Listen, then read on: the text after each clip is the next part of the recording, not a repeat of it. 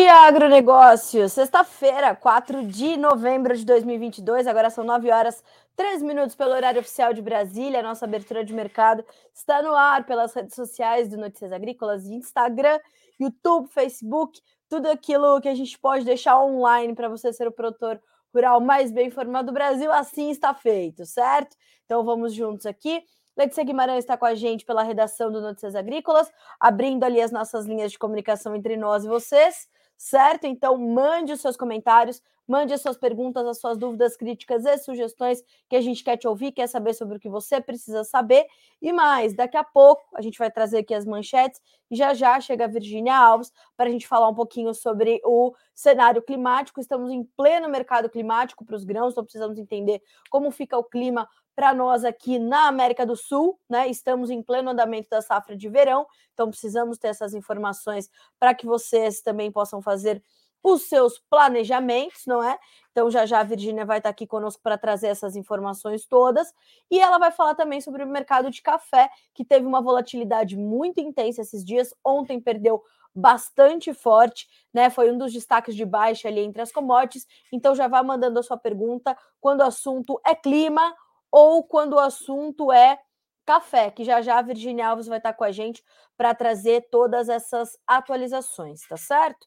Bom, Uh, te lembro também que o Bom Dia Agronegócio tem o apoio da Cochupé e que também estamos ao vivo pelo noticiasagricolas.com.br. Então, se você quiser nos acompanhar por lá também, fique à vontade, porque lá também estamos online e ao vivo, ok? Volto a frisar, estamos ali com as nossas linhas de comunicação abertas para que vocês conversem conosco, tá certo?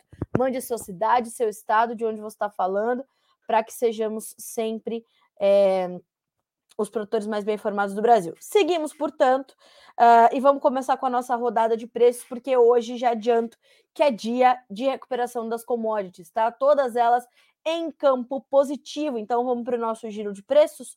A gente está falando de soja subindo 1,2% na Bolsa de Chicago para 14 dólares e 54 centos por bushel no contrato janeiro. O, o milho, 6 dólares e 83, meio, ponto, meio por cento de alta. O trigo, 8 dólares e 53, sobe 1,5% na manhã dessa uh, sexta-feira. O óleo de soja sobe 1,3% para valer 76 centos mais 28 por libra peso. O farelo de soja sobe 420, é, perdão, sobe para 420 dólares por tonelada curta no contrato de dezembro, com alta de 1,4% agora.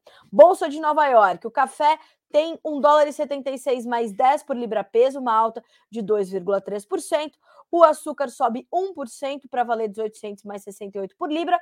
O algodão tem alta de 5 depois de perder 4% ontem.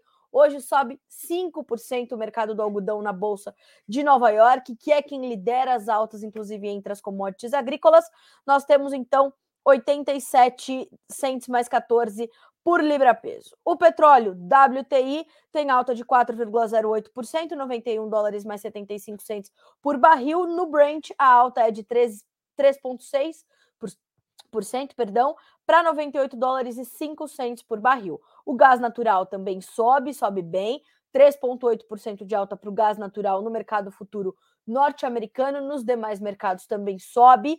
O ouro sobe 1,4%, a prata 2,9% e o cobre 5,3% de alta na manhã desta sexta-feira, 4 de novembro de 2022. Bolsa de Dalian, fechamento dessa sexta-feira no mercado futuro da China. Farelo em baixa, óleo de soja em baixa, milho subindo, tá? Levantamento da Agriinvest Commodities. Na semana, nós temos um resumo da semana feito pelo Eduardo Vanin, analista de mercado da Agriinvest. O farelo de soja na semana subiu 1,8% e 3,4% no mês de outubro. O óleo de soja, 2,4% na semana, caiu 2,4% o óleo de soja e subiu 4,73% no mês. O óleo de palma, alta de 4,05%. Na semana, 14,95% no mês. Milho, 0,3% na semana de baixa, mas no mês, alta de 3%. Suíno vivo, 5,1% de queda na semana, mas 8,9% de alta no mês. Minério de ferro, 12,1% de baixa na semana, 13% de baixa no mês. Então tá. Demos aqui a nossa rodada de preços. Na sequência, o que, que a gente tem que observar? A gente tem que entender por que, que essas commodities todas sobem é, né, numa toada só de ganhos e por que, que a gente tem é, essa interferência ainda forte do mercado financeiro. Então, o que está acontecendo hoje? Dólar volta a recuar e as commodities voltam a subir.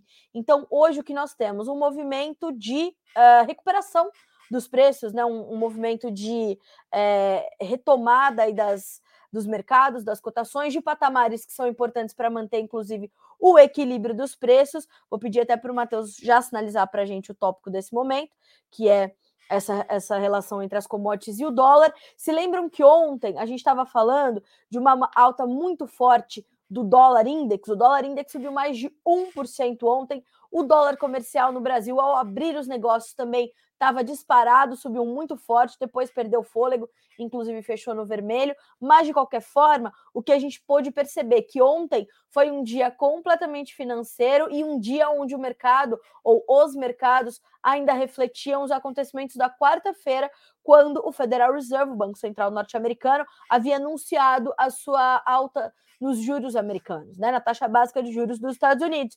Isso deu espaço para a alta do dólar e ajudou a pressionar as commodities. Aí o Jonathan Freitas diz o seguinte: Carla, dólar perdendo força, tem algum fundamento de recuperação?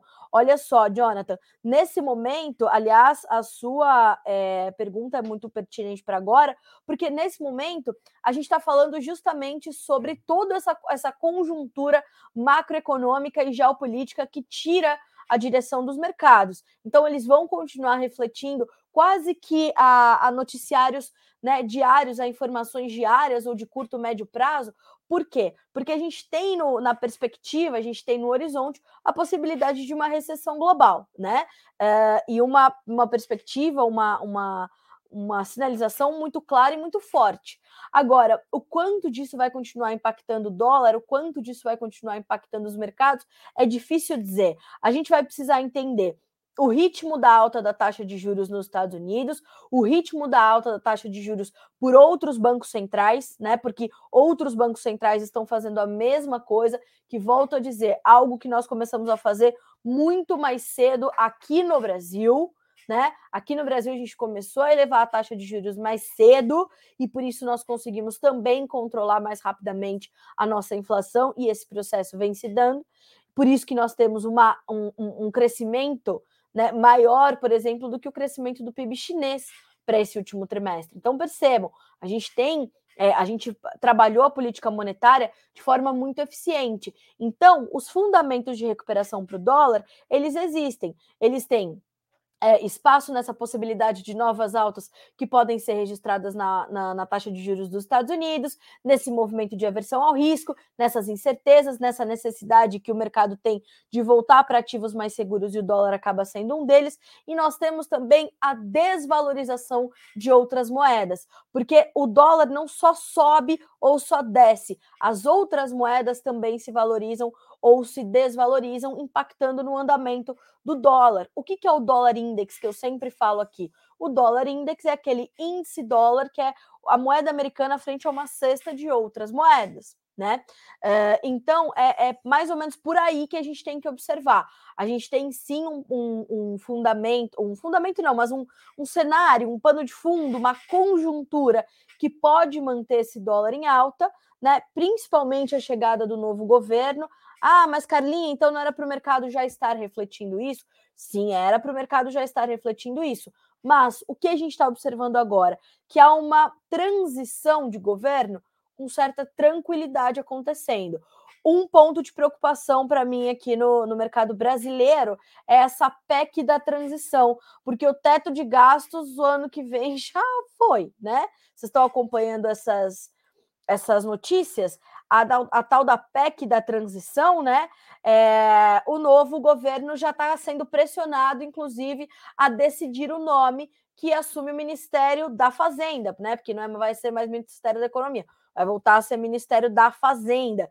Então, é, nós temos aí essa essa transição acontecendo, Alckmin e Ciro Nogueira, né? Geraldo Alckmin, vice-presidente do presidente Lula, presidente eleito, e uh, Ciro Nogueira, ministro-chefe da Casa Civil de, uh, do presidente Jair Bolsonaro, estão fazendo uma transição ok, está correndo tudo bem. Só que é, o PT já está articulando para garantir essa PEC, para cumprir as promessas do senhor Luiz Inácio Lula da Silva, mas já está encontrando muita resistência. É sabido que o Congresso e, inclusive, o Centrão já estão se articulando ali para quê?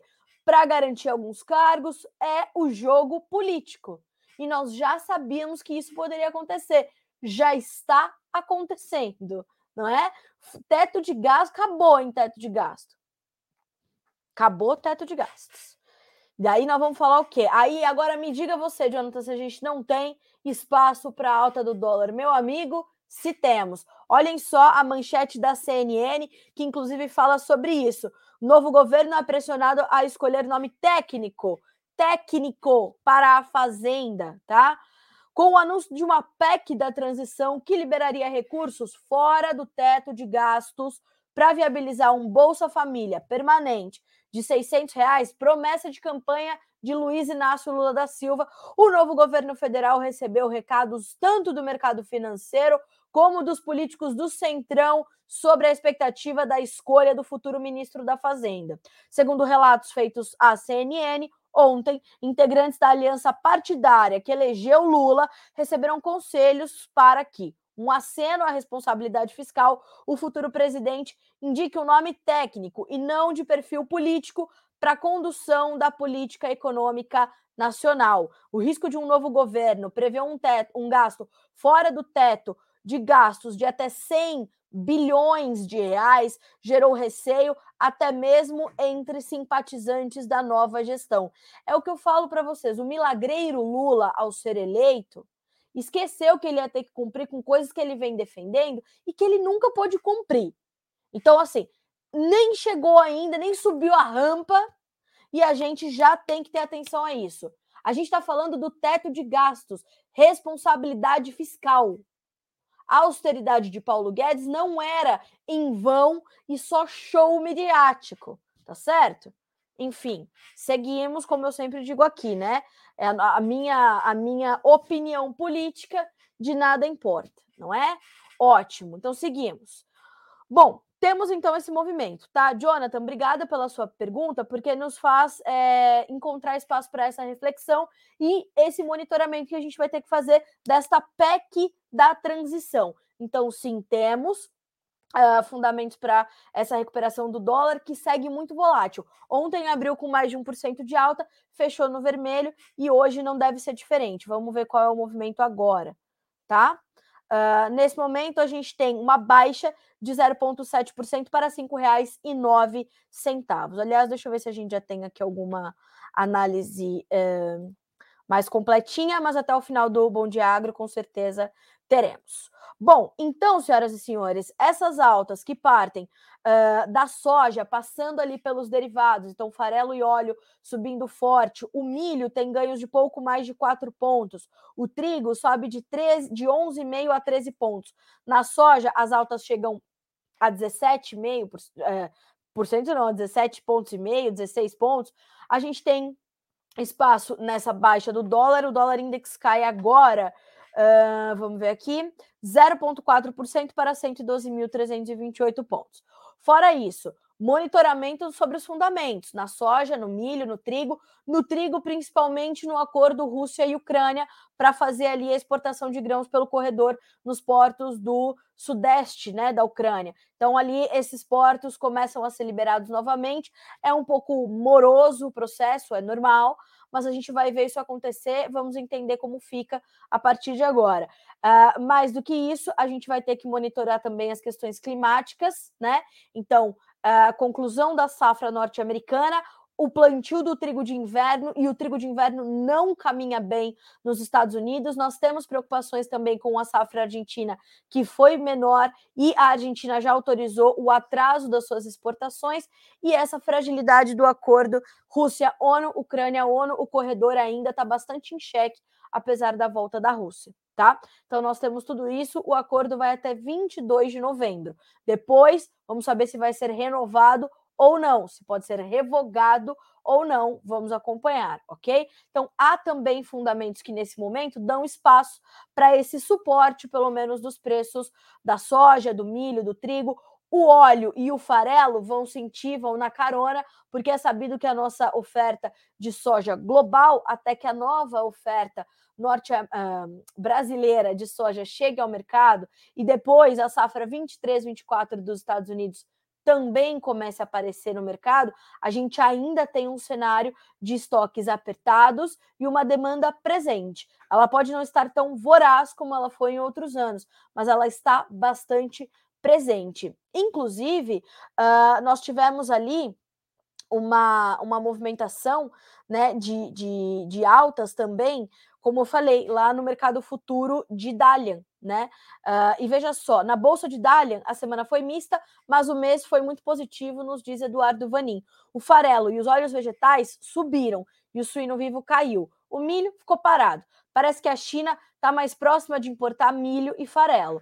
Nesta semana, a alfândega da China liberou 136 terminais portuários no Brasil para exportação de milho e 14 de farelo. O milho brasileiro está 40 dólares por tonelada mais barato em relação ao americano, posto na China para embarque dezembro.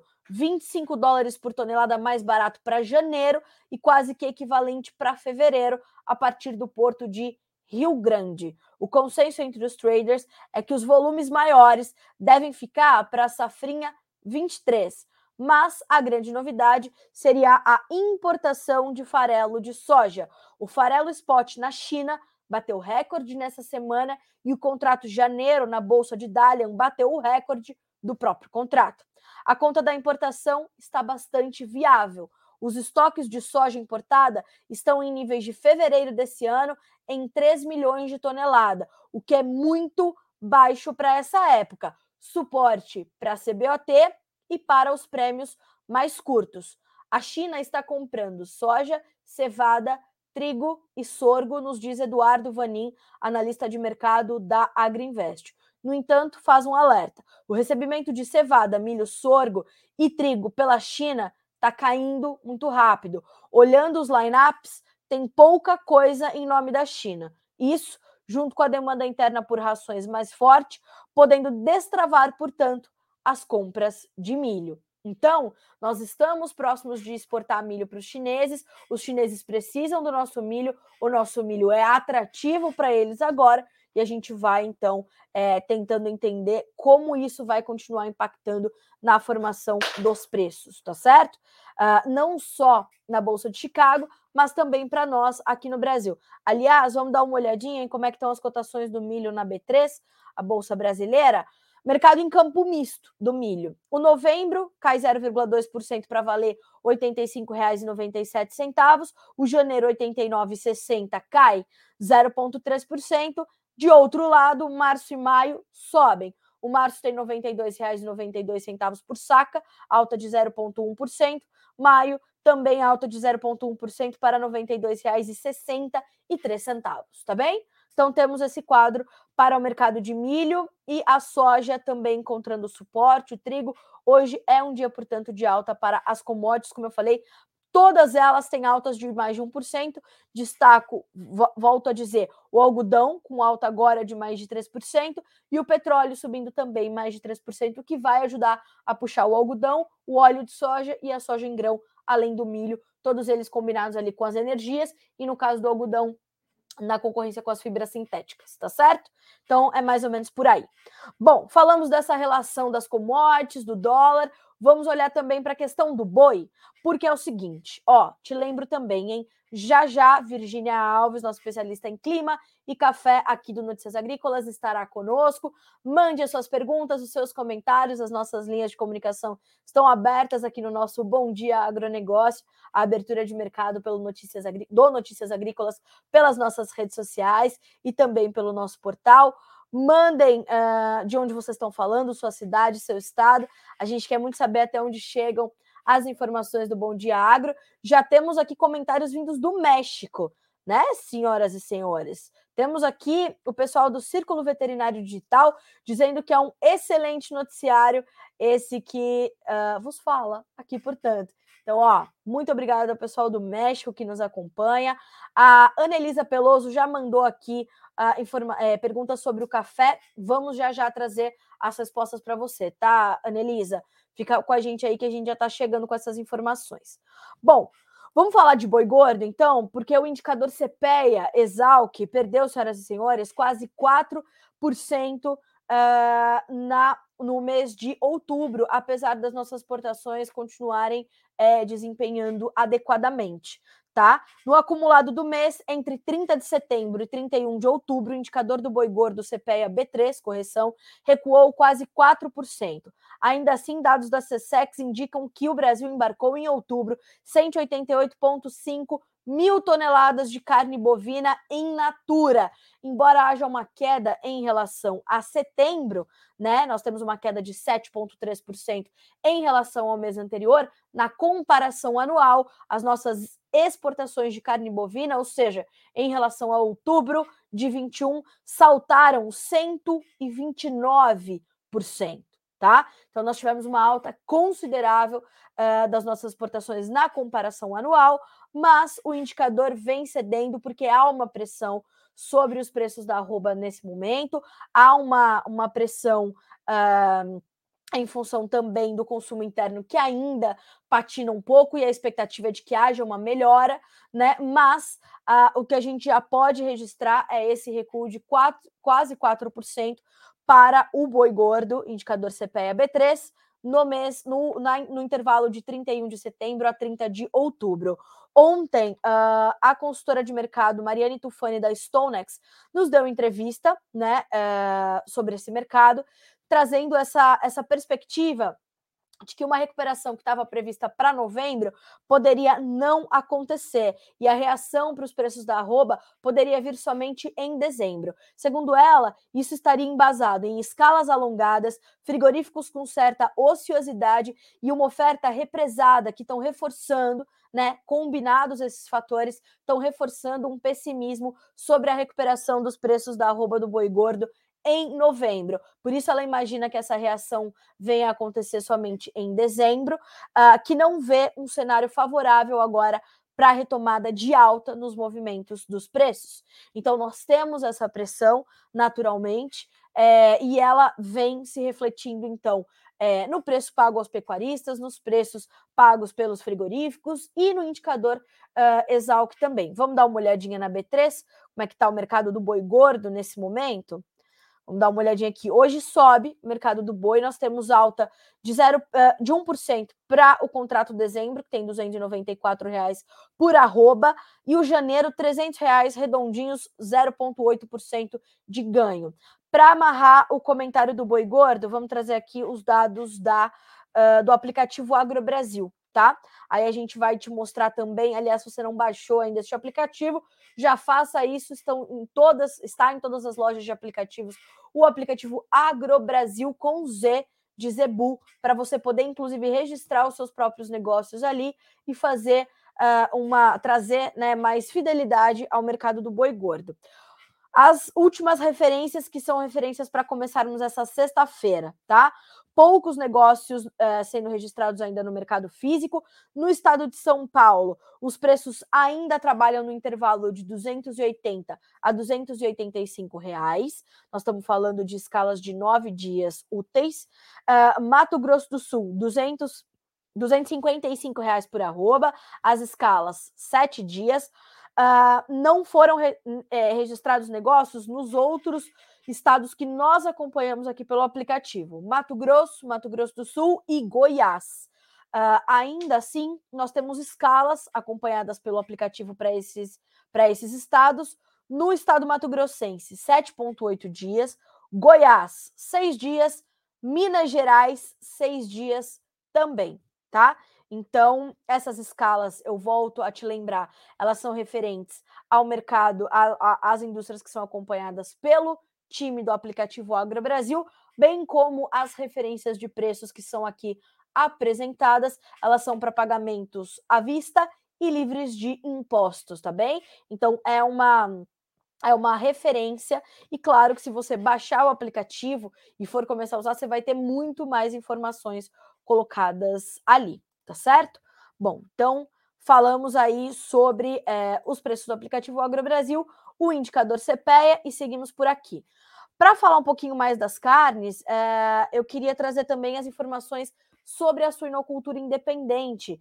É, nós tivemos ali um levantamento, como é sempre feito, né, todas as quintas-feiras, pela Letícia Guimarães, e nós tivemos uma semana bastante confusa para o mercado, então tivemos uh, quedas em algumas praças, estabilidade em outras. Por quê? Porque o mercado ficou muito confuso com a questão logística, tá? Toda essa paralisação, os frigoríficos é, de aves e suínos tiveram a sua capacidade reduzida por conta dos bloqueios. Ah, ontem, né, a gente teve uma, uma, uma cobrança ali no Instagram, ah, dê as informações corretas, as cargas vivas, os perecíveis estão passando. Estão passando, mas estavam passando na mesma velocidade? Claro que não, né? Então, assim, é, já aproveito para responder este comentário. Então, a gente sempre vai trazer as informações aqui completas e com muita verdade. Essa questão dos perecíveis, das cargas vivas, remédios e tudo mais, passam, mas é um caminhão enorme, num bloqueio enorme, né, numa, numa interdição enorme, vai passar um pouco mais devagar, é natural, isso é inerente de uma manifestação. Então estava passando e a gente, vocês vão ver que a gente vai trazer outras notas aqui sobre essas, esses impactos e essa preocupação. Foi uma preocupação, inclusive, do presidente Jair Bolsonaro, que na quarta-feira veio às redes sociais pedir que as rodovias fossem desbloqueadas, como aconteceu, né? E a gente pode perceber que é, os impactos continuam a ser contabilizados, mas o fluxo já está voltando à normalidade. Já já a gente vai falar sobre isso. Agora, falando da suinocultura independente, houve essa confusão no mercado, o que fez com que, naturalmente, não houvesse uma é, linha comum para os preços em todas as praças de comercialização. Então veja só a manchete da Letícia Guimarães, que traz toda quinta-feira esse trabalho exclusivo, que é de fazer essa rodada entre os suinocultores independentes. Olha só. Preços em queda ou estáveis devido à insegurança em relação à logística de comercialização dos animais marcou esta semana. Lideranças relataram que, apesar dos bloqueios em rodovias desfeitos em algumas regiões, ainda paira a incerteza sobre o escoamento dos animais para os frigoríficos. Então, por exemplo, São Paulo, tivemos preços estáveis, R$ 7,73 por quilo do animal vivo. Mercado Mineiro, estabilidade em R$ 7,30. Já para Santa Catarina, o preço do animal passou de R$ 6,91 para R$ 6,76. O estado de Santa Catarina era o estado com maior número de bloqueios ou interdições durante as manifestações. Né? Uh, no estado do Paraná, tivemos uma queda de 3,4% para fechar a semana, R$ 6,79. Então, atenção aos desdobramentos do mercado de suínos, de aves e de proteínas, leite, ovos de uma forma geral, porque ainda estão contabilizando os efeitos dos últimos dias. Vamos acreditar que tudo vai voltar à normalidade o mais rápido possível. Ainda trazendo esses impactos, o mercado de citros também sentiu. Já na terça-feira, a Virgínia já havia levantado que as indústrias estavam parando as suas atividades de processamento, as colheitas também começavam a parar, então tudo isso tinha certa preocupação. E o CPEA, na sua nota desta sexta-feira, traz justamente essa pontuação. Paralisações atrapalham o escoamento de citros. A paralisação de algumas rodovias nesta semana prejudicou o escoamento de frutas no Brasil. Alguns produtores relataram ao CPEA que preferiram não enviar suas cargas nos primeiros dias da semana, temendo que os caminhões fossem impedidos de transitar e os produtos que são perecíveis fossem perdidos. Os que se arriscaram a enviar caminhões relataram que a logística foi difícil, volto a dizer, não omitimos nenhuma informação. Veja, o CPEA, a logística foi difícil, havendo atraso nas entregas. A paralisação também influenciou a moagem da laranja nas indústrias de suco, isso porque apenas poucos produtores conseguiram enviar cargas para processamento nos primeiros dias da semana, devido ao receio de perda de frutos e a dificuldade na colheita, já que nem todos os, os funcionários conseguiram chegar às fazendas, tá certo? Então, estamos observando o que vai acontecer agora. Um maior volume de frutas vai chegar ao mesmo tempo a essas plantas de processamento, mas como as fábricas estavam sem filas, isso não deve ser um problema. Então, atualizando a questão aqui da citricultura brasileira, essas são as informações de última hora levantadas pelo CPEA e a gente vai acompanhar tudo isso por aqui. Inclusive, a Secretaria de Agricultura de Santa Catarina estava projetando um prejuízo de quase 36 milhões de reais para a suinocultura e avicultura devido aos bloqueios. Levantamento também de Letícia Guimarães. Prejuízos diários foram registrados. Tá certo? Ó, para complementar essa, essas informações, vamos falar sobre uh, as rodovias que já estão livres de bloqueios em todo o Brasil. Segundo informações da Reuters, levantadas junto à Polícia Rodoviária Federal, todos os bloqueios decorrentes de protestos de manifestantes uh, foram já desfeitos, né? E restavam apenas 24 pontos de interdição parcial do fluxo de veículos em algumas estradas do país. Volto a lembrá-los, dados da Polícia Rodoviária Federal, ainda na noite desta quinta-feira. Os, po os pontos de manifestação recuaram progressivamente ao longo do dia, depois que o presidente Jair Bolsonaro fez um pronunciamento na noite de quarta-feira pedindo o desbloqueio das rodovias, uh, dizendo que, de fato, as demais manifestações, aquelas que são pacíficas e que não cerceiam nenhum direito, né, o direito de ir e vir, principalmente, que faz parte do Estado Democrático de Direito, é, elas são bem-vindas, mas que aquelas que prejudicam as pessoas, a economia, elas precisavam né, de serenidade e de serem desfeitas, foi o que aconteceu.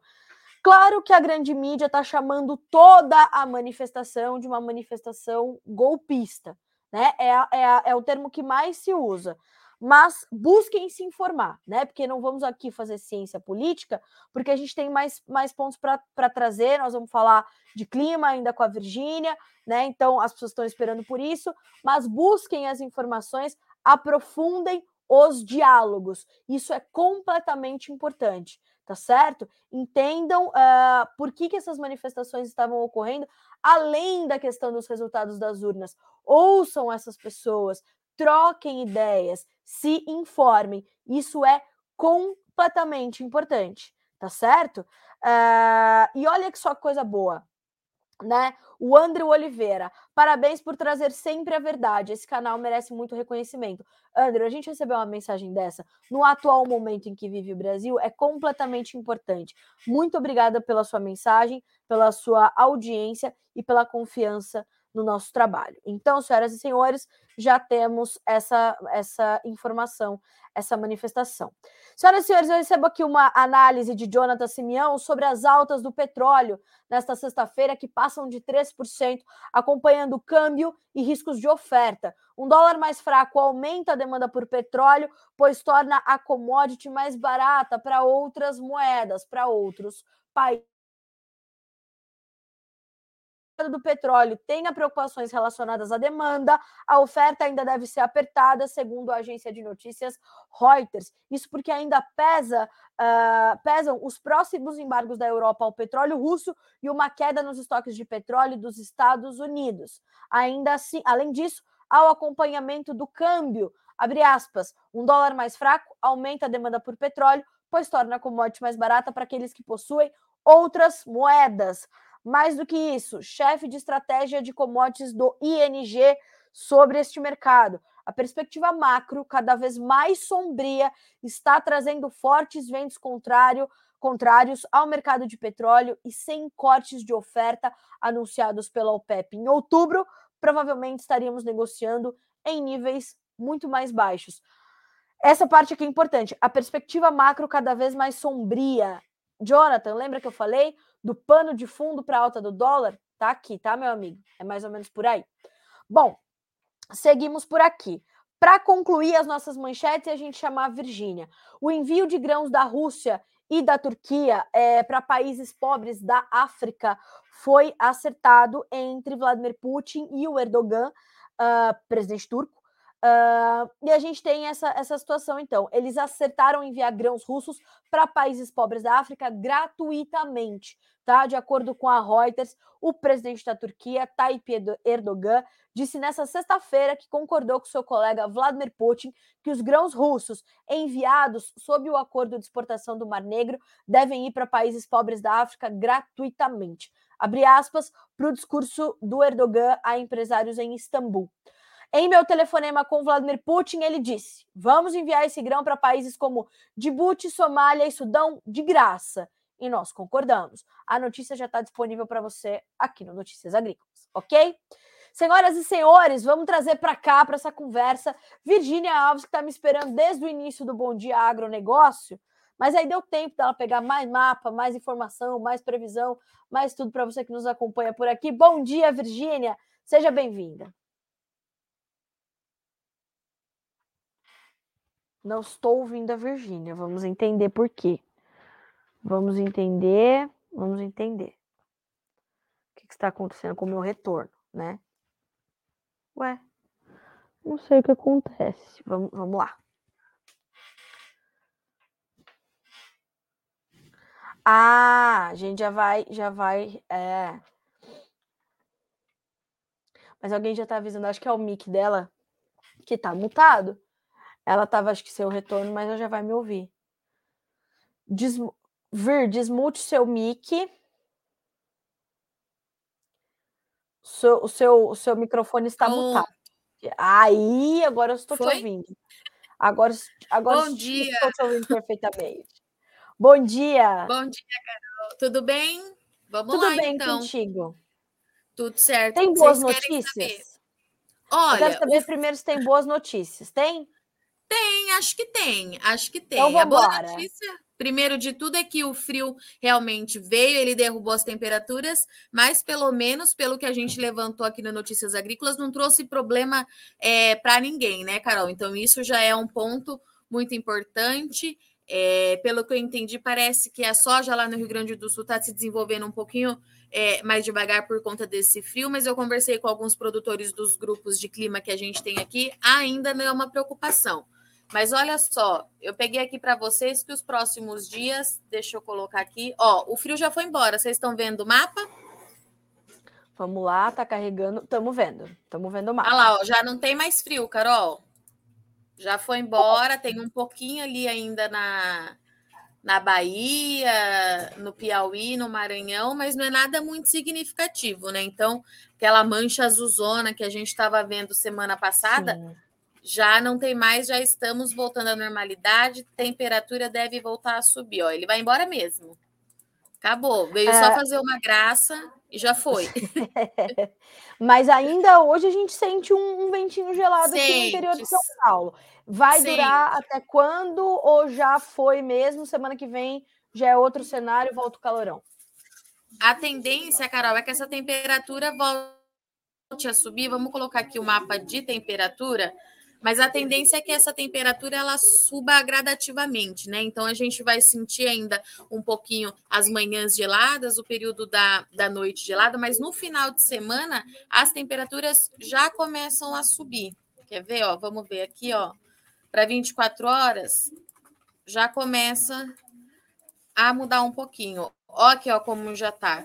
Quanto mais pro amarelinho, laranja, é, e vermelho, mais quente vai ficando, né, Carol? Aí aqui, as primeiras horas é. do dia, é natural que fique é, mais a menos mesmo, mas a tendência, de acordo com os meteorologistas do IMET, inclusive eu atualizei isso com eles, a tendência é que o calor volte e aquilo que a gente falou da outra vez, né, Carol? Você até apontou. Na primavera a gente tem as temperaturas mais elevadas, então a gente pode sentir esse choque de temperatura, porque vai esquentar de novo, tá? Certo. E Mas aí, aí para a sequência não tem para sequência não tem surpresas novas como essa massa de ar frio que veio. A gente não deve ter. ter uma não. Ter... um clima mais dentro da normalidade. Aí, Carol, ó. o que, que a gente tem aqui, ó? As chuvas, como a gente falou é, aqui no Notícias Agrícolas umas duas ou três vezes, o Alex trouxe essa notícia também junto com o IMET, é que os próximos dias ainda serão de bastante chuva lá para o Nordeste e para as áreas do Matopiba. Olha aqui no Piauí o que pode acontecer nas próximas 24 horas. Então, tem muita Caramba. chuva aqui, é, daí aquela chuva que dá medo, né, Carol? Porque lá é muito quente, estava muito quente, então pode vir com o pacote completo de novo, com queda de granizo, é, rajada de vento, enfim, tem bastante chuva também ali para o oeste é, da Bahia, chove no Maranhão também. Então, esse pontinho cinza aqui, pessoal, significa chuva aí acima de 120 milímetros, Carol. Então, é a gente precisa acompanhar. Já é uma característica do Laninha também essa concentração mais forte de chuvas no Matopiba, né, Virginia? Sim, exatamente. Era isso que eu ia falar para vocês. Já é uma característica, tanto que é, os produtores é, do Vale do São Francisco no ano passado de fruta sofreram muito, né, Carol? Eles ainda estão se recuperando é, do que aconteceu por excesso de chuva. Então, é uma característica do Laninha. E o restante do país, olha como é que fica seco. Pelo menos Sim. nos próximos sete dias.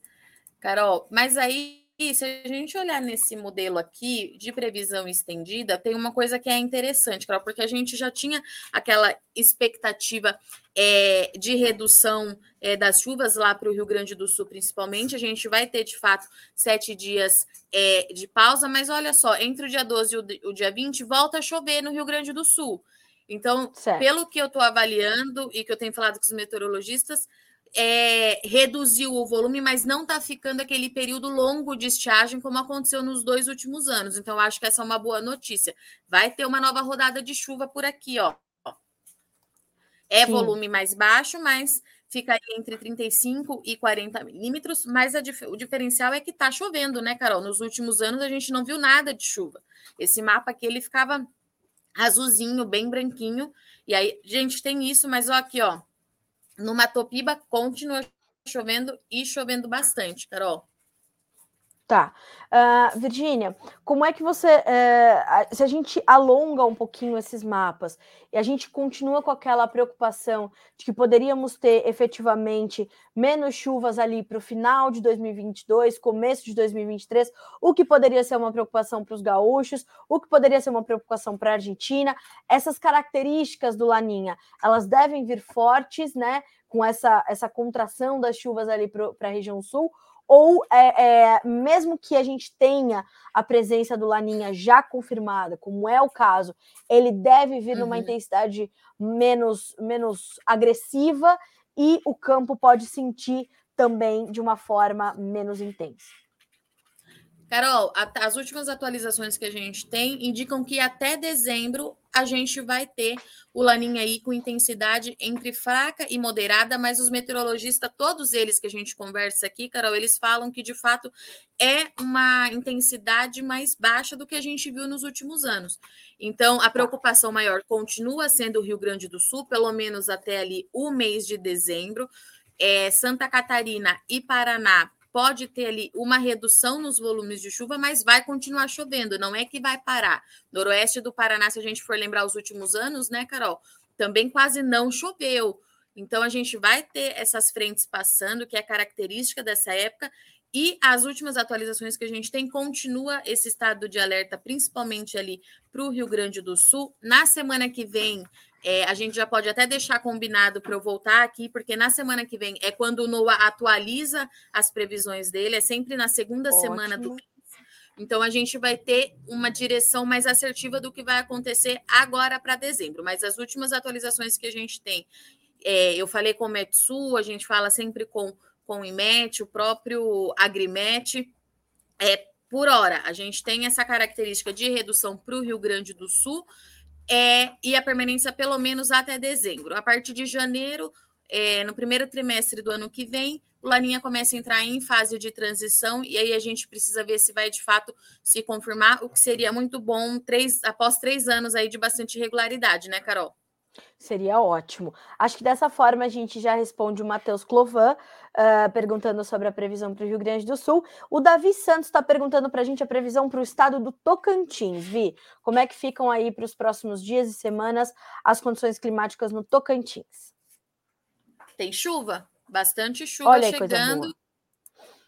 É, olha aqui, ó, a partir de chove hoje já, tá, Carol? Junto com essa frente que tá chegando por lá, já começa a chover, com volumes ali entre 20 e 40 milímetros. Mas se a gente for andando aqui com o mapa, olha como vai ficando mais expressivo. Isso aqui é para o próximo dia 6, no domingo, né? Sim. Aí já chove em todo o estado, com volume que deve levar bastante alívio. Começa, inclusive, Sim. a ter esses pontinhos vermelhos é, aqui no centro-norte do Tocantins, entre 60 e 70 milímetros. Aí é aquela chuva que chega com intensidade, porque a gente precisa de chuva, mas o produtor sempre fala, né, Carol? Não adianta cair aquele mundo de chuva de uma vez só para me trazer mais problema. Então, Exatamente. essa chuva de 60 e 70 milímetros a gente precisa acompanhar para ver como é que vai ser. Mas vai continuar chovendo por lá, ó. Pois Pelo é, menos e é bastante chuva. Da próxima Pois é, bastante. Será que isso resolve o problema dele por lá ou traz mais preocupação, hum, né, Carol? Exato, né? Deixa ele sem poder plantar, né? É, mas ó, vai chover, vai continuar chovendo sem pausa, pelo que a gente está vendo aqui, ó. Eu já estou aqui Sim, no dia tá. 8. Sem... Vamos ver aqui até onde chove. Vamos ver. Até porque, né, Vi, a gente precisa lembrar que assim, a planta não precisa só de água, é claro que ela precisa de uma bela reserva de água, por isso que o plantio direto é tão importante, né? Fazer aquela caixa d'água, fazer um belo perfil de solo para você ter hum. raízes, né, pivotantes e raízes que se aprofundam adequadamente para se proteger de qualquer intempérie que venha na sequência. Mas a planta precisa de sol também, precisa de luminosidade. Então esses dias nublados também preocupam o produtor. A depender do estágio que está a lavoura dele, ele vai ficar bastante apreensivo. A soja precisa precisa né, de, de sol, precisa de energia, precisa de uma boa área foliar para fazer boa fotossíntese, fotossíntese, então a gente precisa disso. E realmente aí para o Tocantins, quem foi quem nos perguntou foi o, vamos lá, o Davi Santos. Davi, vai chover e não vai ser pouco para você não, viu, meu amigo? A chuva chega e chega bonito. Ó, Vi, chega, a Eliana daí Miguel, depois ele tem que fica... aqui. Tem. Volte para saber e contar para gente como é que tá a situação. A Eliana Miguel, bom dia. Como ficam as chuvas no noroeste paulista? Aqui tinha previsão de muita chuva, mas não choveu nada. Como é que fica para o noroeste Eita. paulista, Vi? Tinha mesmo, inclusive eu que falei isso para eles, que tinha mesmo. Ó, oh, é Eliana, né? Eliana Miguel. Eliana, né, Carol? Isso. Eliana, ó, vocês vão ficar um tempinho aí com tempo muito seco. É... Olha aqui, ó, não tem nada de chuva para eles, Carol. Nada. Isso aqui no modelo do INMET, né? Aí aqui, ó, a partir do dia 11, na semana que vem, vamos ver como, quando que é dia 11. Eu acho que é segunda-feira que vem. Não, é sexta-feira que vem, daqui uma semana. Aí começa a chover alguma coisa, Carol, começa a chegar. Vamos ver se o Noah tá dizendo da mesma coisa. Tá dizendo a mesma coisa, ó. Tem aqui alguma nebulosidade aparecendo, mas uma chuvinha que é muito fraca. Não sei se leva é, o alívio que eles precisam. Então, a gente vai ter, pelo menos ali no noroeste de São Paulo, parte do país, né, Carol? A gente vai ter característica, eu acho, bem típica de primavera mesmo. Temperaturas Sim. mais altas, umidade do ar pode cair de novo, trazer aqueles aquela preocupação e até aquele desconforto mesmo para a gente, né, Carol? Porque é terrível quando fica muito Sim. seco. Então, assim, Eliana, não tenho boas notícias. Vamos ver esse aqui que é o, o GFS, se ele mostra alguma coisa diferente para ela, Carol. Aparentemente não, ó. Os modelos. Vamos ver. E no dia 6 o NOA mostra, o GFS, perdão, mostra alguma coisa ali para São Paulo. Ó, aqui já melhora um pouquinho.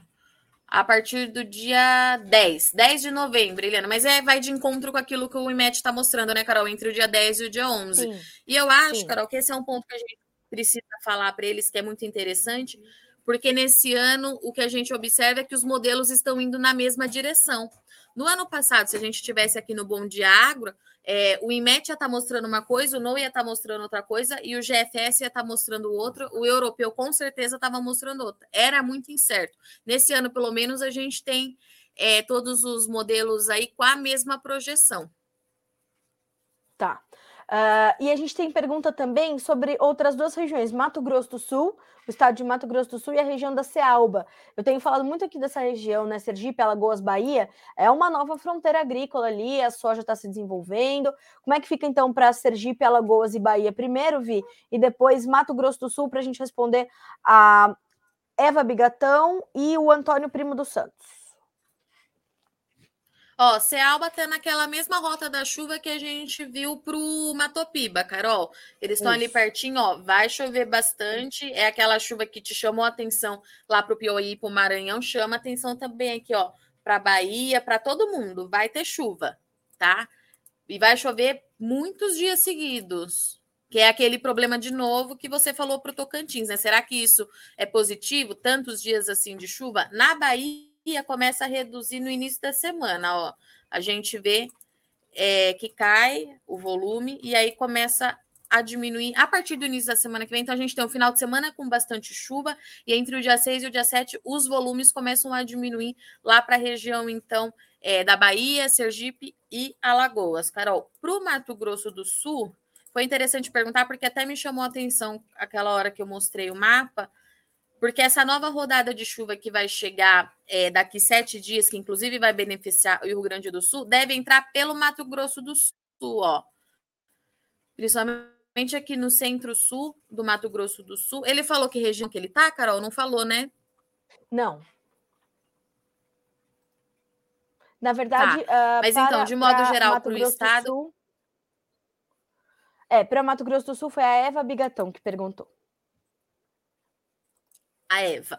Então, Eva, ó, no centro-sul do Mato Grosso do Sul, a gente tem chuva a partir do dia 11, sexta-feira que vem. E a tendência é que me parece aqui que essa chuva vai avançar, tá, Carol? Então certo. vamos esperar para ver se se confirma. Deve chover em todo o estado, mas os volumes mais significativos no centro-sul do Mato Grosso do Sul. E o nosso vizinho aqui, Carol, vai chover bastante para eles lá também. Pois é. Paraguai. Até porque. É, então, e o Thiago Forster já chegou aqui, ó. A, a Eva Taine tá por aí. O Thiago Força está tá mandando bom dia para a gente lá do Paraguai, inclusive. Uh, Virgínia, acho que a gente cobriu e respondeu todas as perguntas que nos chegaram. Uh, e claro que as pessoas já perguntaram bastante para você aqui sobre a questão do café. E essa semana foi uma semana enlouquecedora para o cafeicultor brasileiro de novo. Nós tivemos altas muito fortes, baixas muito agressivas. O que aconteceu ontem foi inimaginável, né? A gente perder mais tudo aquilo que dava para perder. E hoje já estamos subindo de novo com 1,7% de alta. Neste momento, 1 dólar e 75 mais 13 por libra peso no primeiro contrato. Que informações você tem dessa semana, pelo menos até agora? A pergunta de milhões, né, Carol? O que está acontecendo é, é. com o mercado de café? Carol, o que, que a gente tem? Toda essa chuva que a gente está mostrando que vai acontecer e que inclusive vai acontecer nas principais áreas do Parque Cafeiro aqui do Brasil, está pressionando as cotações lá em Nova York. Porque é igual eu conversei ontem com, com o Haroldo Bonfá, ele falou, Virginia, você imagina que por dois anos, é, nesse período, a gente só tinha indicativo de seca, de seca, de seca, e isso se confirmou é, nas duas safras, né, 21 e 22.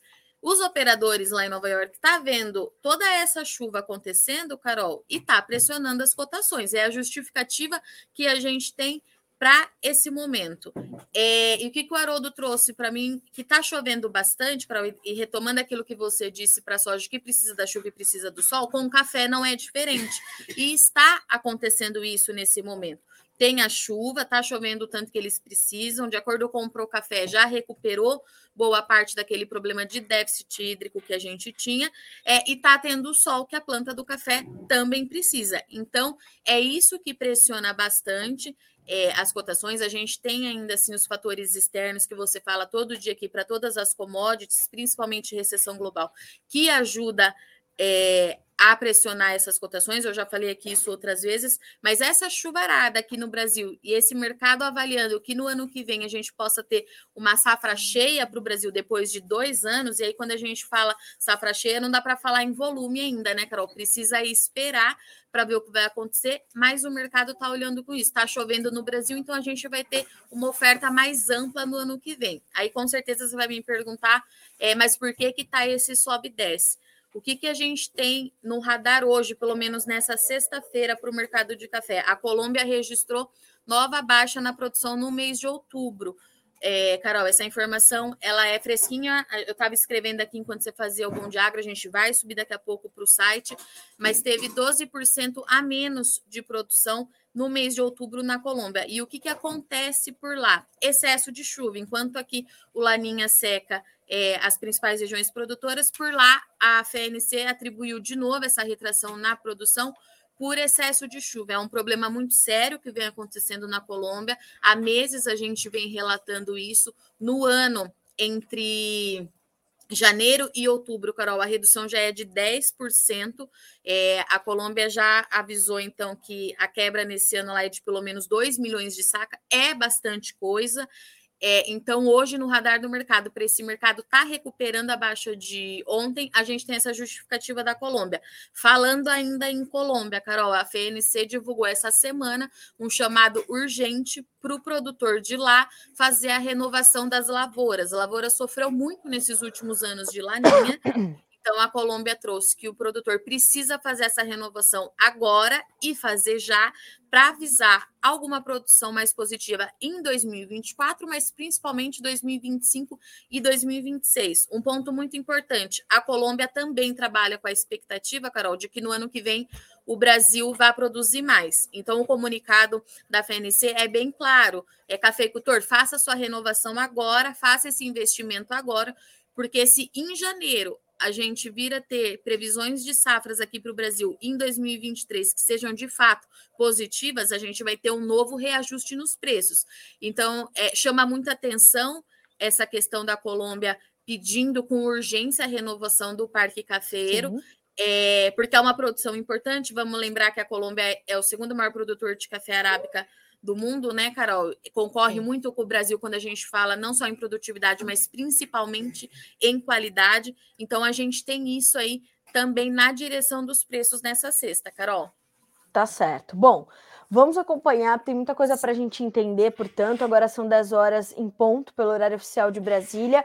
A gente ainda vai é, monitorar o café tá muito doido, o algodão tá muito doido, as commodities todas estão enlouquecidas nessa sexta-feira, estavam já ontem, mas hoje num processo completamente inverso.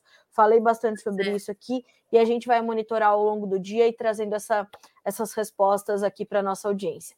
Virgínia, obrigada mais uma vez. Sexta que vem tem mais para a gente atualizar essas informações e saber se já vamos estar tá sem manga comprida é, em novembro né? Então vamos ver o que, que, que, nos espera sexta-feira que vem. Obrigada, bom trabalho. Até daqui a pouco. Até. Mais. Até. Bom, senhoras e senhores, 10 horas em ponto pelo horário oficial de Brasília. Vamos só responder aqui uma pergunta muito positiva, inclusive do Gustavo de Domênico. Notícias agrícolas, uh, temos notícias voltadas à política atual? Tem alguma informação? Olha só, a gente está esperando por uma coletiva de imprensa da Frente Parlamentar da Agropecuária, viu, Gustavo, que vai trazer essas perspectivas do, da, do, da, da essas projeções da perspectiva do legislativo, né? O que é muito importante a gente entender como o Congresso deve é, se posicionar, como é que a bancada do agro vai é, se posicionar. É uma bancada forte que é, se elegeu uma bancada forte para esse, esse próximo governo. Uh, é uma resistência, é uma bancada de oposição ao governo que assume a partir de 1 de janeiro, né? Isso já é, é, é bastante claro. E a gente está esperando então essas perspectivas. As perspectivas de políticas agrícolas, né, políticas econômicas voltadas à agricultura, elas vão ser entendidas também nessa sequência. Nós já fizemos um conteúdo também com os nomes que ventilam ali para o Ministério da Agricultura, né? A gente está falando da possibilidade de Carlos Fávaro, Neri Geller, Cátia Abreu, um, até o nome do Blairo Maggi foi ali ventilado também em algum momento. Precisamos entender também o Ministério do Meio Ambiente, que é um ministério que caminha junto ali ao Ministério da Agricultura. Então, a gente está ali acompanhando. Fora que já trouxemos perspectivas para alguns setores: aves, leites, ovos, suínos, café, laranja, uh, enfim, a gente está trazendo aí arroz, milho, algodão, tá? Então a gente tem trazido essas perspectivas setor a setor para entender qual o sentimento desses produtores, dessas associações de classe para uh, a nova era Lula que vem por aí fora, a economia também já avaliada e uma pré-análise de Antônio da Luz, economista-chefe da Farsul.